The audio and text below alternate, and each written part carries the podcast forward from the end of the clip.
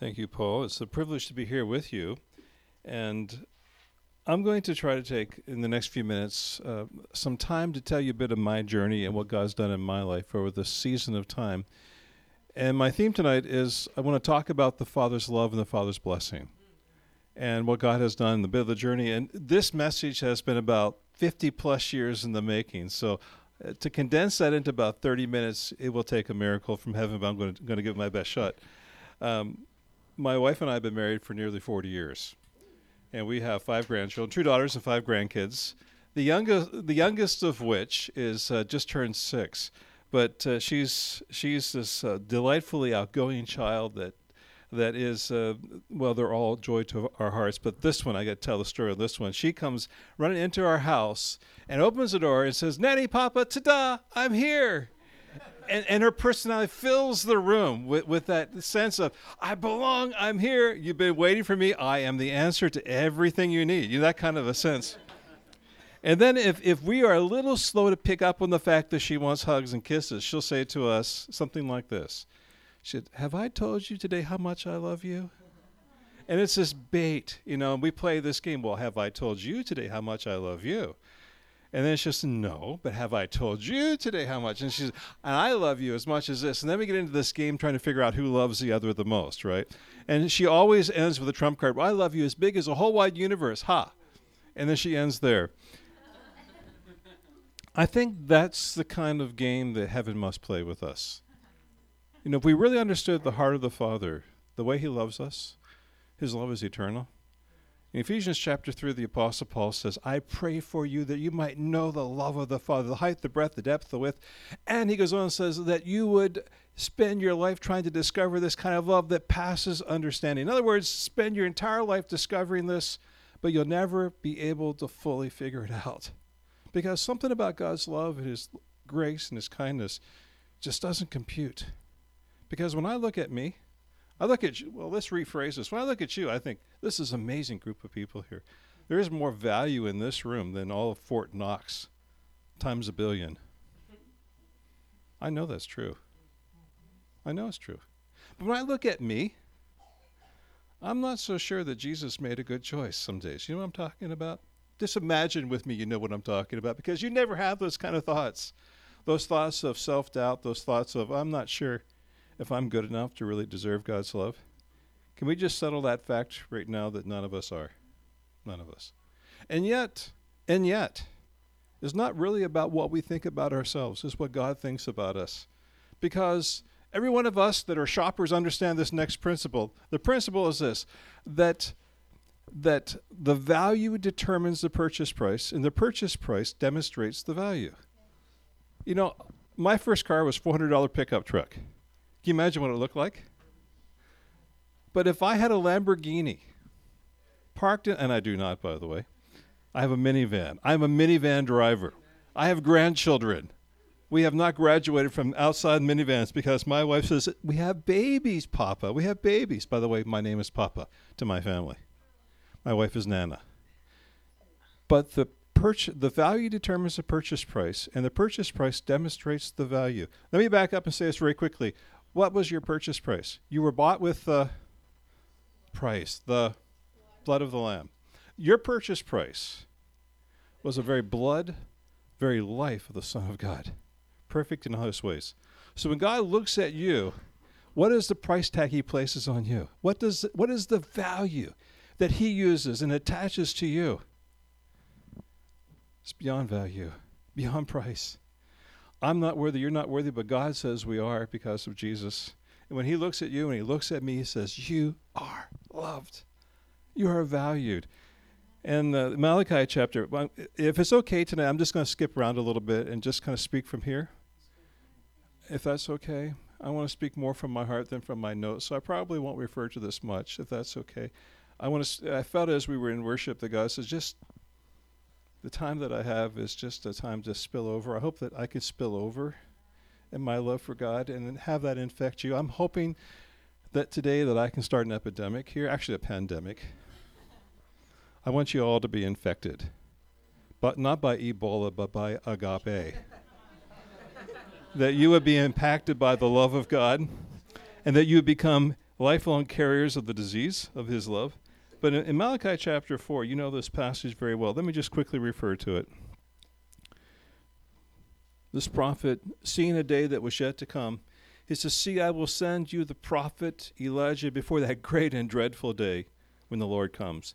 He will turn the hearts of the fathers to their children, and the hearts of the children to their fathers, or else I will come and smite the land with a curse.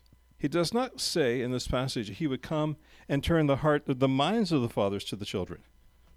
He said, Come and turn the hearts. I believe I'm standing facing a generation of young men and women who are going to capture this concept. And I'm hoping there'll be a few people like Paul and myself that can model this in some way. There'll be a turning of the hearts. Men and women who will stand up and say, Enough's enough. I heard it in you so clearly. I just wanted to get up and have an altar call at the end of your announcement today. Wasn't that great? That God broke her heart for these kids. That's the heart of the Father being expressed through us.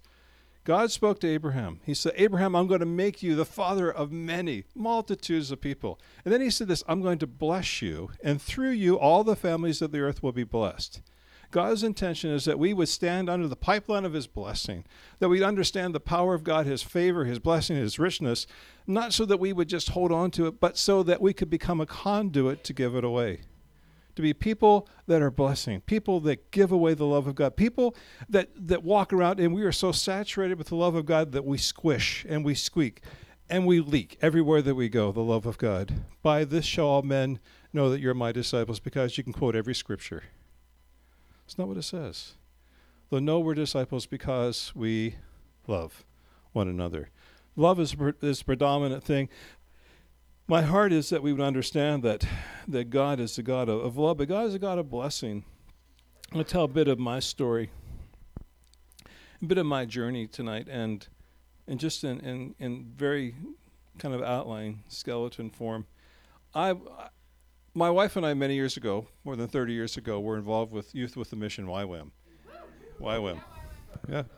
All the YWAMers in the room, you've had the Father Heart of God teaching. You've been there, done that.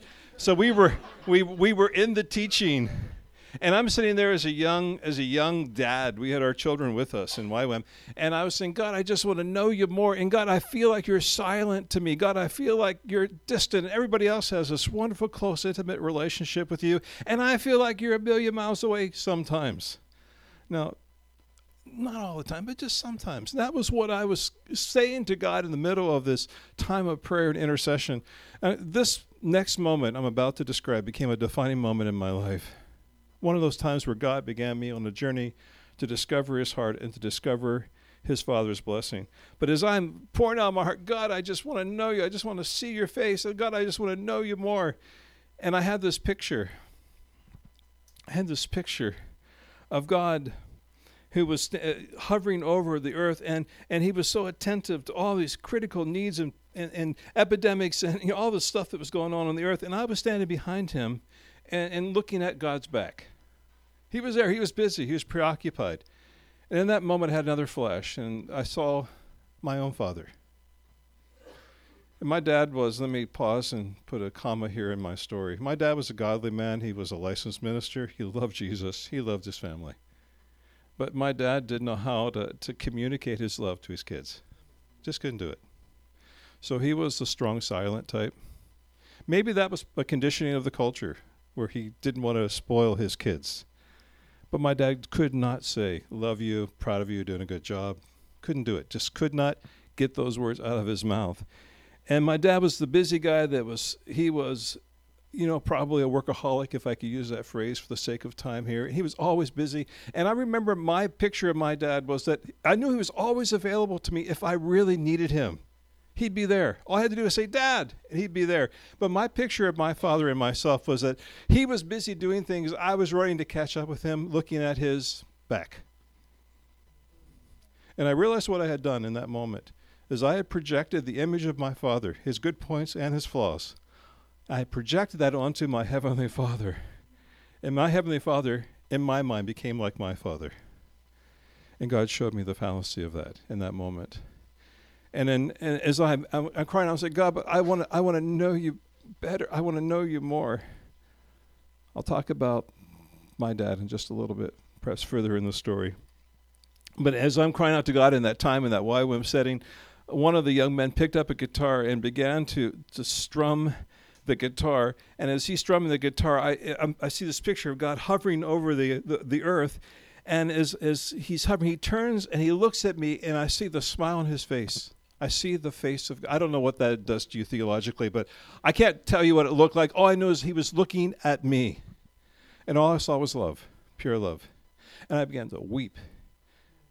And at the same time, my friend began to play, Oh Lord, you're beautiful. Your face is all I see. And when your eyes are on this child, your grace abounds to me. That moment changed my life. And I realized I had a father, a heavenly father, who loved me dearly and loved me deeply who was committed to my care, but more so, he was committed to relationship with me. He wanted to be my dad. He wanted to be my father. If you read my journals today, the way I start my journal almost every day is Abba. Not Abba. It's, it's Daddy God. It's, it's Father. It's a term of endearment. I am learning what it means to be a child, a son of the Most High God. That became a, a life changing moment for me where I, I shifted from this concept of God who was there and was busy and attentive to all the needs. But you see, I was the good kid, the quiet kid. I was a kid that was the introvert that didn't cause any trouble. And so I figured that, you know what, I I didn't want to bother God because I didn't have those big issues. I was the firstborn. I was the responsible one. I was born in a pastor's family. I was all that stuff. But the message that I interpreted and I inherited was that I was unnoticed, I was not needed, I was insignificant because God would clamor to the needs of people around me who had these big problems. But what I interpreted God's behavior to be was that of, of well, son, if you really need me, I'm there for you.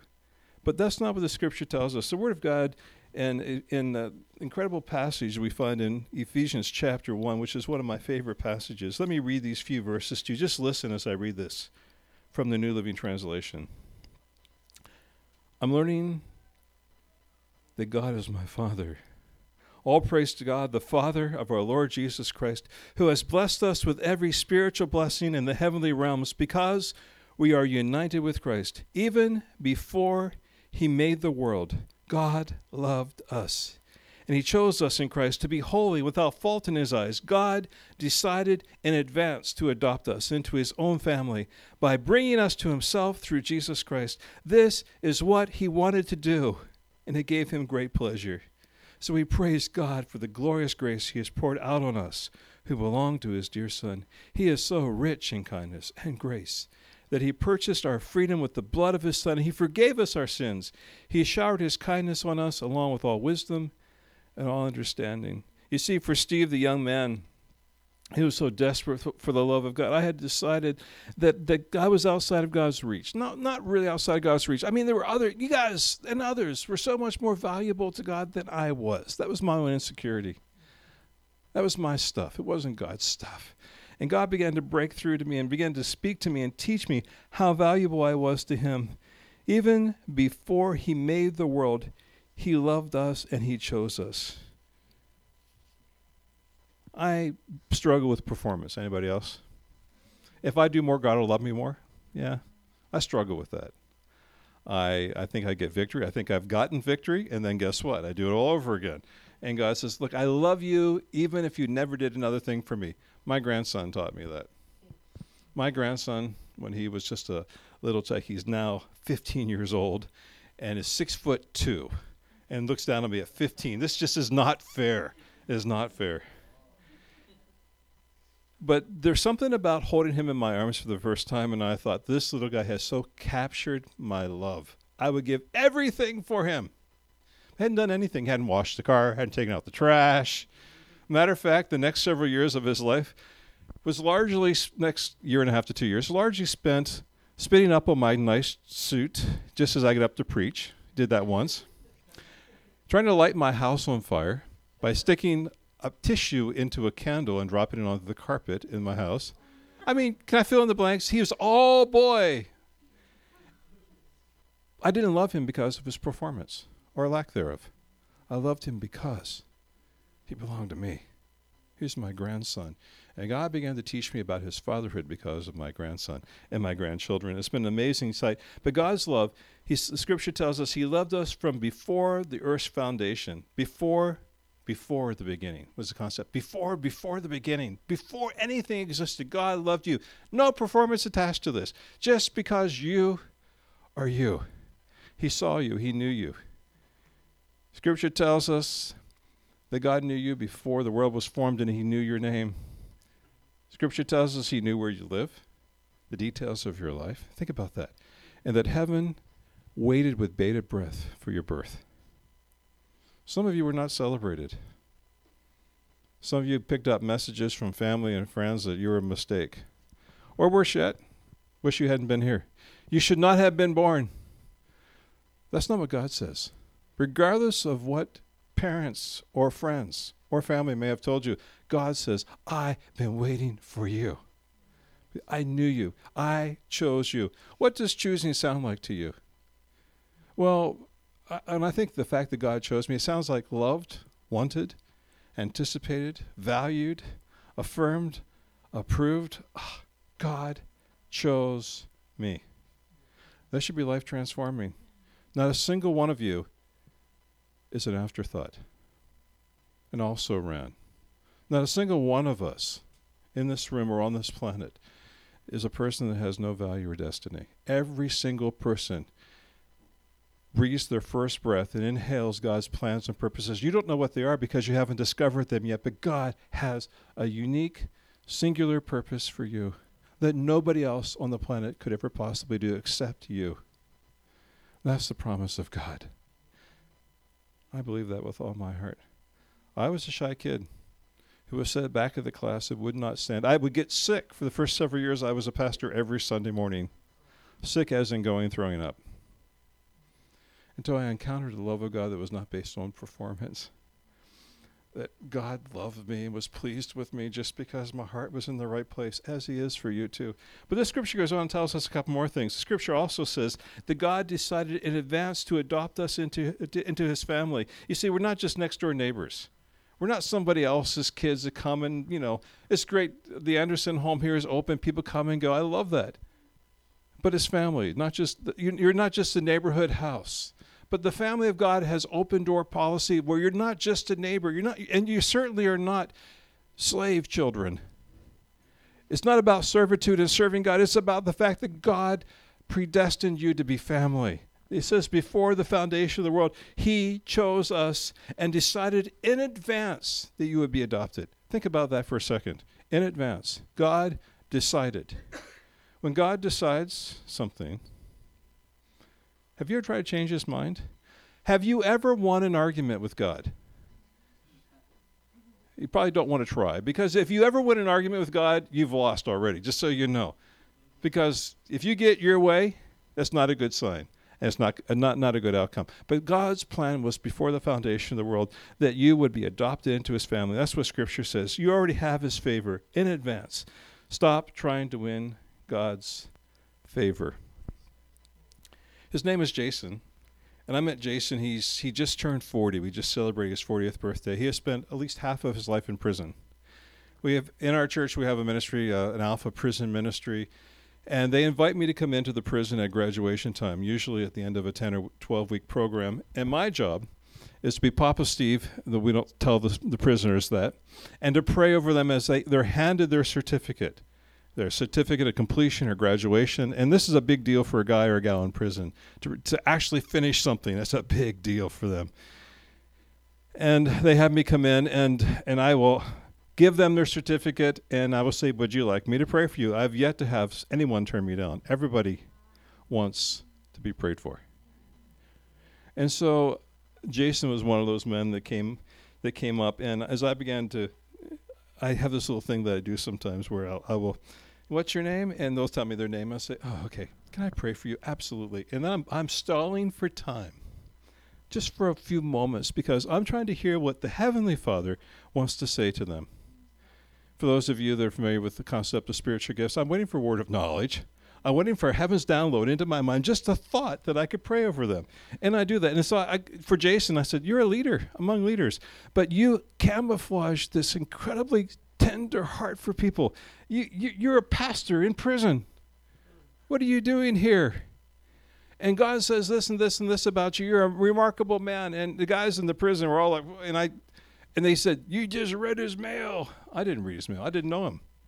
But God spoke to me in that moment and said, Jason is yours. Adopt him. I didn't physically do that. He was in his 30s. But I made a decision to Jason I would visit him in prison. He became my my inmate.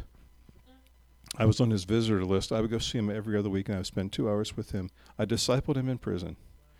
Jason is now out of prison in our church and growing in his faith. Jason, I want to tell you his story. He was 14 years old and from a product of a, of, of a really messed up family background. Very, very dysfunctional family. His dad kicked him out at age 14. He was on the streets in Edmonton, northern Canada, at age 14, having to find his own way, fend for himself, make a living, survive on the streets. So he did what, what most people do in that environment. He got into the selling of drugs. He figured out pretty quickly there was no money at the bottom of the food chain, so he began to sell drugs in the kilo version of cocaine, meth, those kinds of things. He was he was the he was the supplier for the street guys. He he found a way to survive. Because at the core, and this is the core of my message, every one of us, the Father's blessing, every one of us need these three primary things a sense of identity, high value, and bright future. That's the essence of the Father's blessing. He did not receive that from his dad, so he went looking for identity in all the wrong places. He found identity in the gang called the Red Scorpions. And within that gang, a very notorious gang on the west coast of Canada, he found he found family, but not the right kind of family. He was looking for a sense of high value. He could not find any value that satisfied within himself, so he found substitutes. You know, the cars, the lifestyle, the parties, the notoriety. He found value that was superficial and temporary at best. Got taken away from him, and when I saw him, he was in he was in the, the orange, the prison oranges. That's pretty humiliating. Working for 14 cents a day, 14 cents an hour in the kitchen at the prison. But that problem with Bright Future, I mean, that was the problem one because most gang members only live to be about 30. He'd already outlived the average lifespan of a gang member. And the sense of bright future, there was nothing for him. Here he was. His life was to be either in prison or to be dead. And he knew that. He said to me, I'm at the end. I have nowhere else to go. One of his first candid conversations with me. And in that moment, in a moment of clarity, I spoke to him and said, God has a plan for you. God can take your story, rewrite it, and use you for his glory. He's not done with you yet, Jason. And Jason clings to that pr- promise. I began to just speak to him. He calls me dad. And I believe that God has. I'm looking forward to the day when I can speak into Jason's life and I can stand uh, up front with him somewhere like here and have him tell you his story, the way he's discovered and encountered the healing love of God that rewrote his story. Some of you perhaps have had pretty dark family histories, difficult stories. Jason's is one of the worst I've ever heard. The abuse, the neglect, breaks my heart. I, I leave the prison after visiting and I weep my way home on the freeway, saying, God, it just isn't fair that anyone should have to experience this kind of neglect and abuse. It's just it's the, the rejection that he carries. To this day, he, he'll, he'll, he still tests me. Early on, he tests me by the things that he would say to see if I was legit or not. He was seeing how far I would really go before I would say, okay, I am done with you. At first, it was his language, and then it was his stories. And I finally said, okay, Jason, one thing you have to realize right now. Uh, look, I've worked with some of the, the nastiest guys on the planet, just so you know, and I'm not going to reject you. Just give it up, okay? Just give it up. I know the game. I see what you're trying to do here. And if you're testing me, I'm going to pass this test just so you know. So why don't we just give that a rest? And he goes, okay, okay, okay. Sorry, sorry. Yeah, was it that transparent? Yeah, it's pretty transparent. I don't know. I, I'm, I'm going to be for real here, okay? I want you to be real too. I believe God has a plan. God, the Father, loves you, and I do too. I'm committed to your growth. We're going to get through this.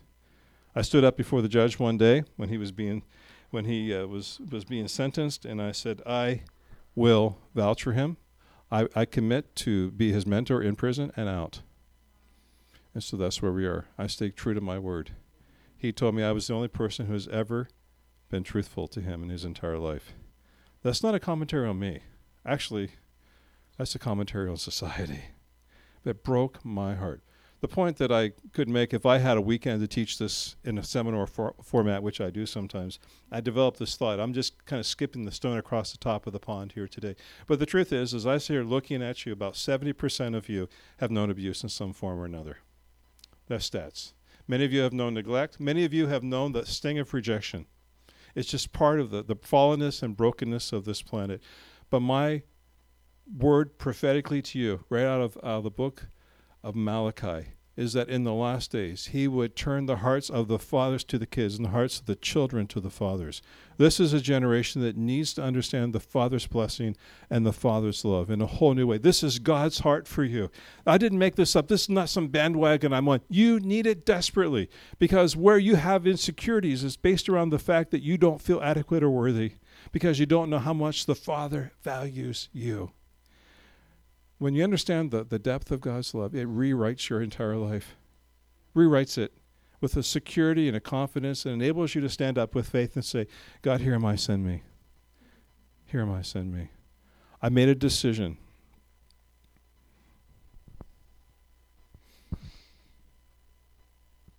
This is my life message. Have you figured that out by now? I made a decision many years ago when my children were small. I talked about my own father. He's a great guy, but he couldn't just get those words out.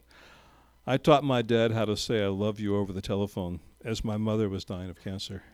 He would I was pastoring in California, Central California, and my dad would call or I would call and get an update and I, I just I determined to put into practice what God had been teaching me about his love. So I would say to my father, Dad, I love you.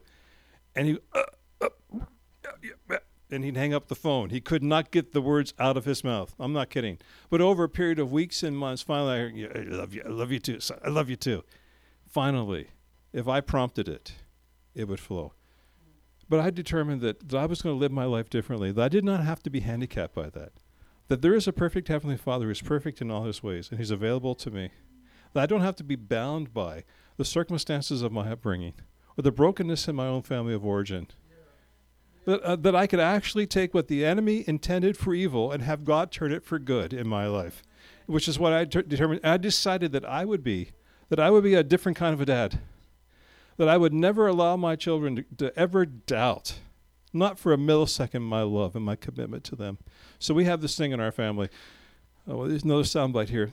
That, that I decided that we would, if we felt it and thought it, and it was a word of affirmation, if it was positive and uplifting, that we would speak it. If you think it and it's positive, got to speak it. That was a rule in our house. And I made the decision that I would be the most vocal, affirming father on the planet. No, I'm certain that I'm not.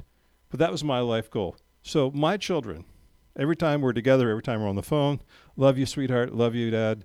And that became just as natural as breathing for us. And I told the story at the onset of my time about my my youngest grandchild. That is how we live our life in our family because I want my kids to grow up with such a sense of confidence and security, not just in my love, but I'm wanting, but also in the Heavenly Father's love, so that they can take that and they can be a blessing to the nations. I will bless you so that you can be a blessing. The Father's love for you communicates high value, communicates a sense of identity. Who are you in Christ? Well, in that passage in Ephesians that I read, he says, We're, we're family. You're family. You're not just some orphan kid that he picked up and said, you know what? Feeling kind of bad, like a stray cat on the you know back alley. No, that's not how God views you. He says, I, before the foundation of the world, I made a decision to adopt you. Identity. You're mine. You've been bought with a price. You're mine. High value. Think about this for a minute. The things that we value and the people that we value how often do you think about them? I'm pretty regularly. Remember, it's those of you that, that are dating or have dated. You know the picture? And you can kind of be a little bit almost obsessed with the other person. Get that picture? What does God say about you? He says, My thoughts concerning you are more than the sand of the sea, more than the stars of the sky, if they could be numbered. What God's communicating to us is that His love for you is overwhelming. Now, God's perfect in His love, agape. He's not infatuated with you. But He loves you, and His thoughts, His attention, His focus never leaves you. Matter of fact, the scripture says the eyes of the Lord look to and fro throughout the whole earth that He may strongly support the man or the woman, if I can interject, whose heart is completely devoted to Him. That's God's uh, attention. He's looking. He's looking with attentive, bated breath. We need to understand that high value, but also a bright future. God knows the plans He has for you, says the Lord. That passage in Jeremiah 29 that's on every coffee cup in every Christian bookstore in the, on the world. The, the background for that is that God was speaking to Israel, the, the nation who had just been taken into captivity in Babylon. 70 years were pronounced for captivity. And God says to them, I will not forget you. Even when we're not at our best, they were being disciplined for their turning away from God. God says, I will not forget you. And he says, After these 70 years are accomplished, I will bring you back, back to this land. So God's favor is not only on you. The plans I have for you, says the Lord, for good, not for evil, to give you future and hope, not only when you're performing at the top of your game, but when you have turned your back on God. My plans for you. Can we turn the culture on its ear? Can we be people makes a difference? I was we we do this in our family and the way we do it. I I don't have time to teach on the content of the blessing, but basically it's those three things.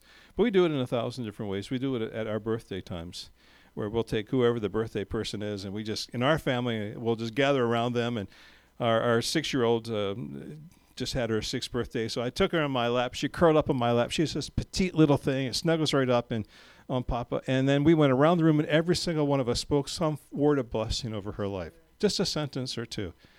And I got to Papa, and I was the last one. True story. Just in August. And, I, and everybody else just said these wonderful things. And I said, Dear Jesus. And I just started to weep over her. And I could not get words out of my mouth. I could not say anything else. All I could do was weep and something captured me, and I, I, could not get any words out. And she looked at me and she, she wiped the tears from my face and said, Papa, are you going to pray? and everybody burst into, it broke the moment, and everybody started to laugh at me.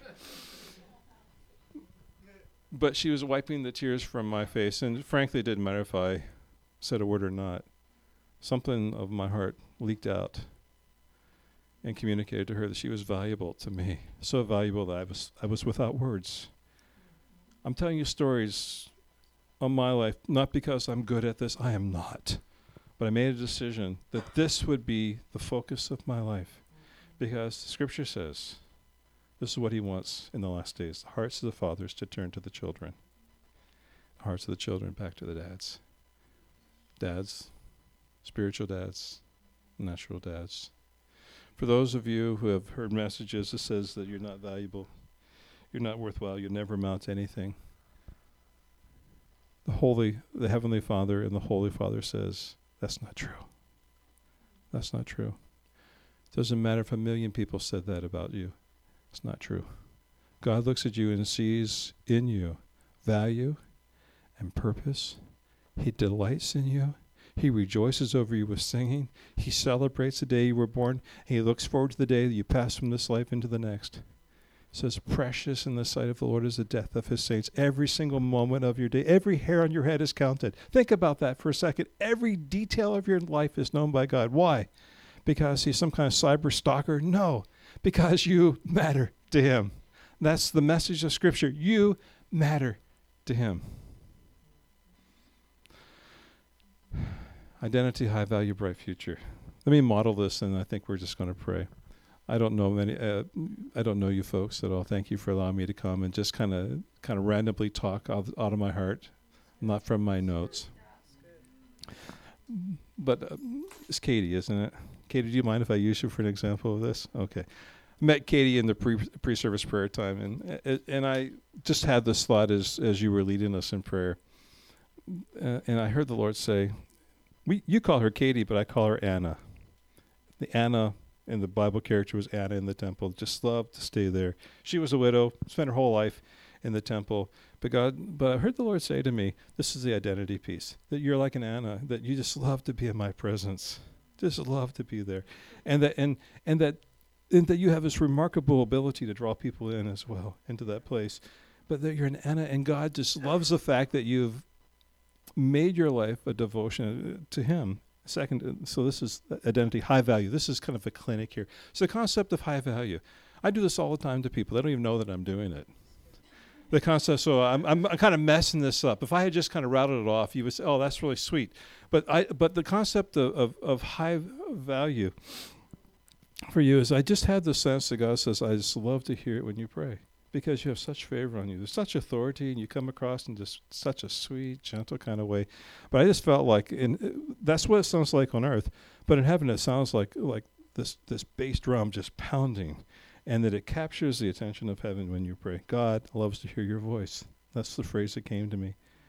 Bright future.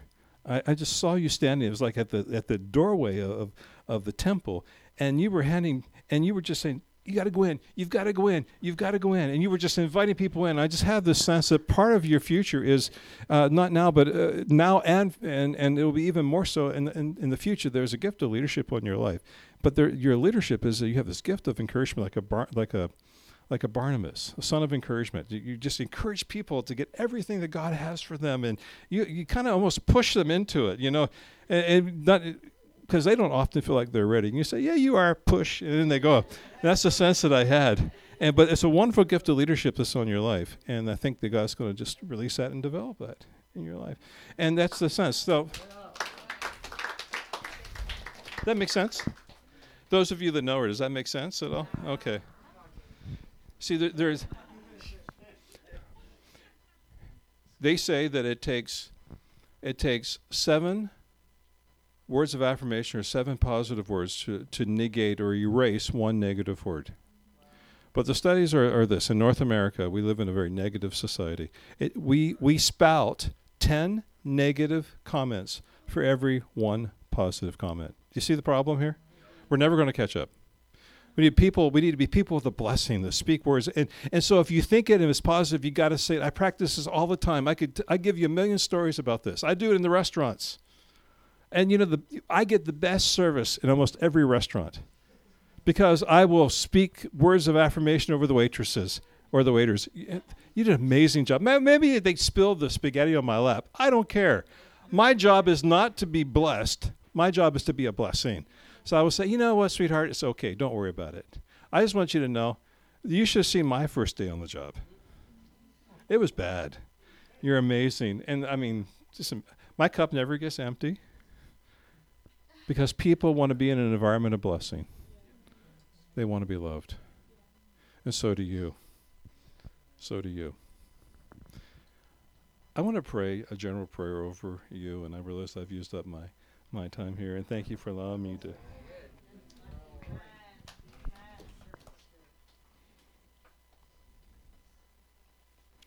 So, Lord, what else do you want me to do here? I just felt like the Lord said, as I told you, I was supposed to come in and just infect you with the pandemic of agape. Father's blessing, the Father's love. Lord, I want to pray specifically tonight. Hmm. For those who would define their their childhood as rejection, and the message that they received was one of indifference. Hmm. Uh, and, and, I need to add this. I feel like the Holy Spirit is bringing this back to my mind right now. That there's a, a, a little phrase that I use sometimes when I teach this, and I will say that that blessing withheld is much more cruel than blessing refused. Because if you were refused blessing, if you were told you didn't amount, wish you'd never been born, at least you know where you stand, right? But if blessing was withheld and you don't know, your parents never communicated, or those authority figures never believed in you and never spoke those things over you like my dad never did over me, blessing withheld was cruel because it created within me an insecurity of not knowing who I was or what I could become, an ins- a sense of insignificance, not, intent- not intentionally. My dad didn't know it. He didn't know what he was doing. He didn't understand how it was impacting my psyche and my little developing spirit. But God did. So, over you, I want to say this. The Lord says, I love you with an everlasting love. I knew you. I wanted you. I chose you. I picked you. I knew you from before the foundation of the world. And he says, I chose you to be mine, my family. I've adopted you. Adoption or natural birth? Natural birth? Adoption is a choice. God said, I chose you. I chose you. I Have a plan and a purpose for your life.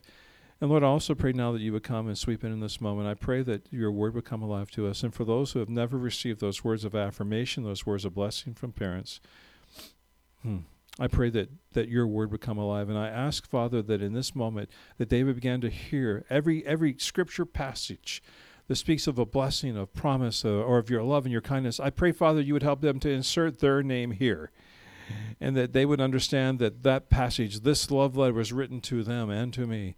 And it was a, an, an, attempt of Heavenly Father to communicate His love and power and blessing and affirmation and approval, placement in family to them. Holy Spirit, would you do that? Hmm. And also pray, Lord, you would help us, every one of us, not to have a sense of low value or insignificance, but rather, Lord, I pray that we would step up and step into the plans and purposes you have for us. I pray for faith and confidence and boldness, that as we are as we are marinated in your love, I pray that it would soften our hearts to really step into the plans and purposes you have for every one of us. Now, Lord, may it happen. May it happen, Lord. May it happen. May it happen. For those of you who feel that this was a message for you, because you needed this. You knew that you needed this and you got it tonight. And and you want to affirm what's been said. Maybe maybe you didn't need it personally. You don't have to stand.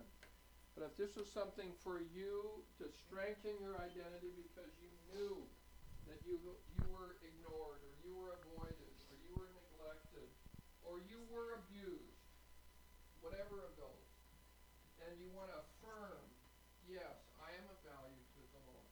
And you take that prayer for yourself, not for somebody else. Don't stand if you don't need to. But if that's for you and you're affirming that, I want you to stand because I want us to gather around those who are standing and keep the prayer going for a while. So stand up if, if the, what you heard tonight was you know it was for you.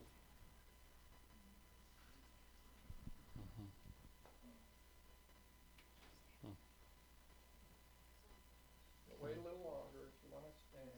Can stand.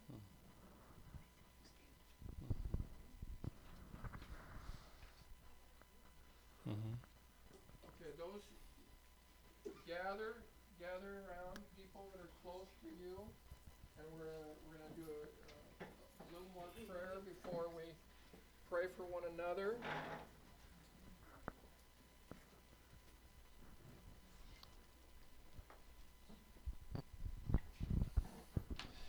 The Holy Spirit's a, a spirit of comfort.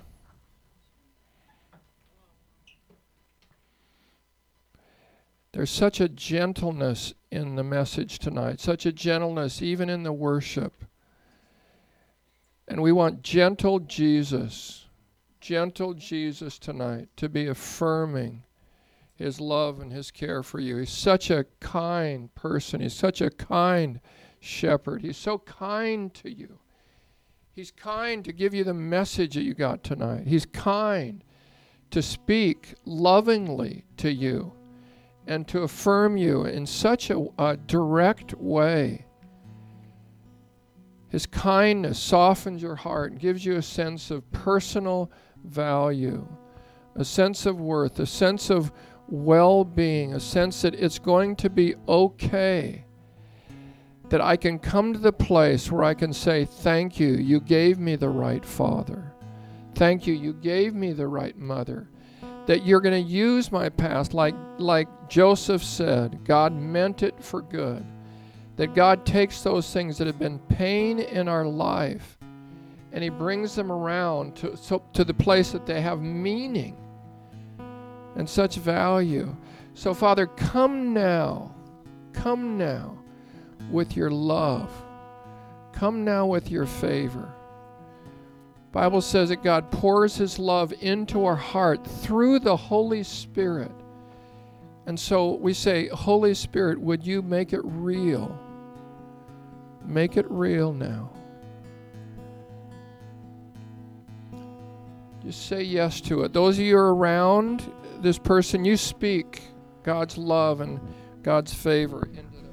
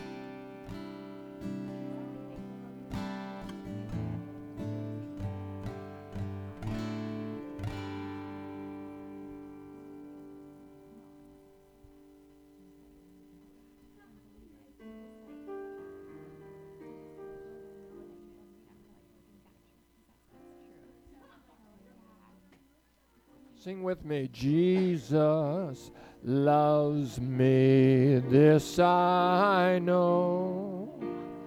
For the Bible tells me so.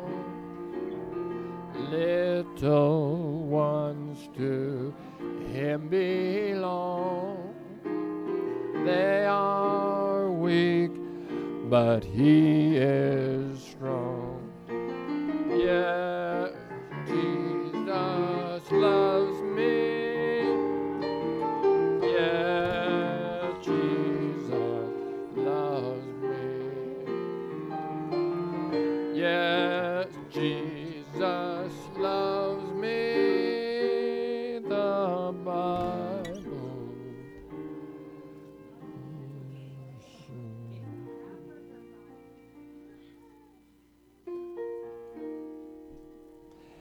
Everybody should get prayer tonight. If you haven't gotten prayer,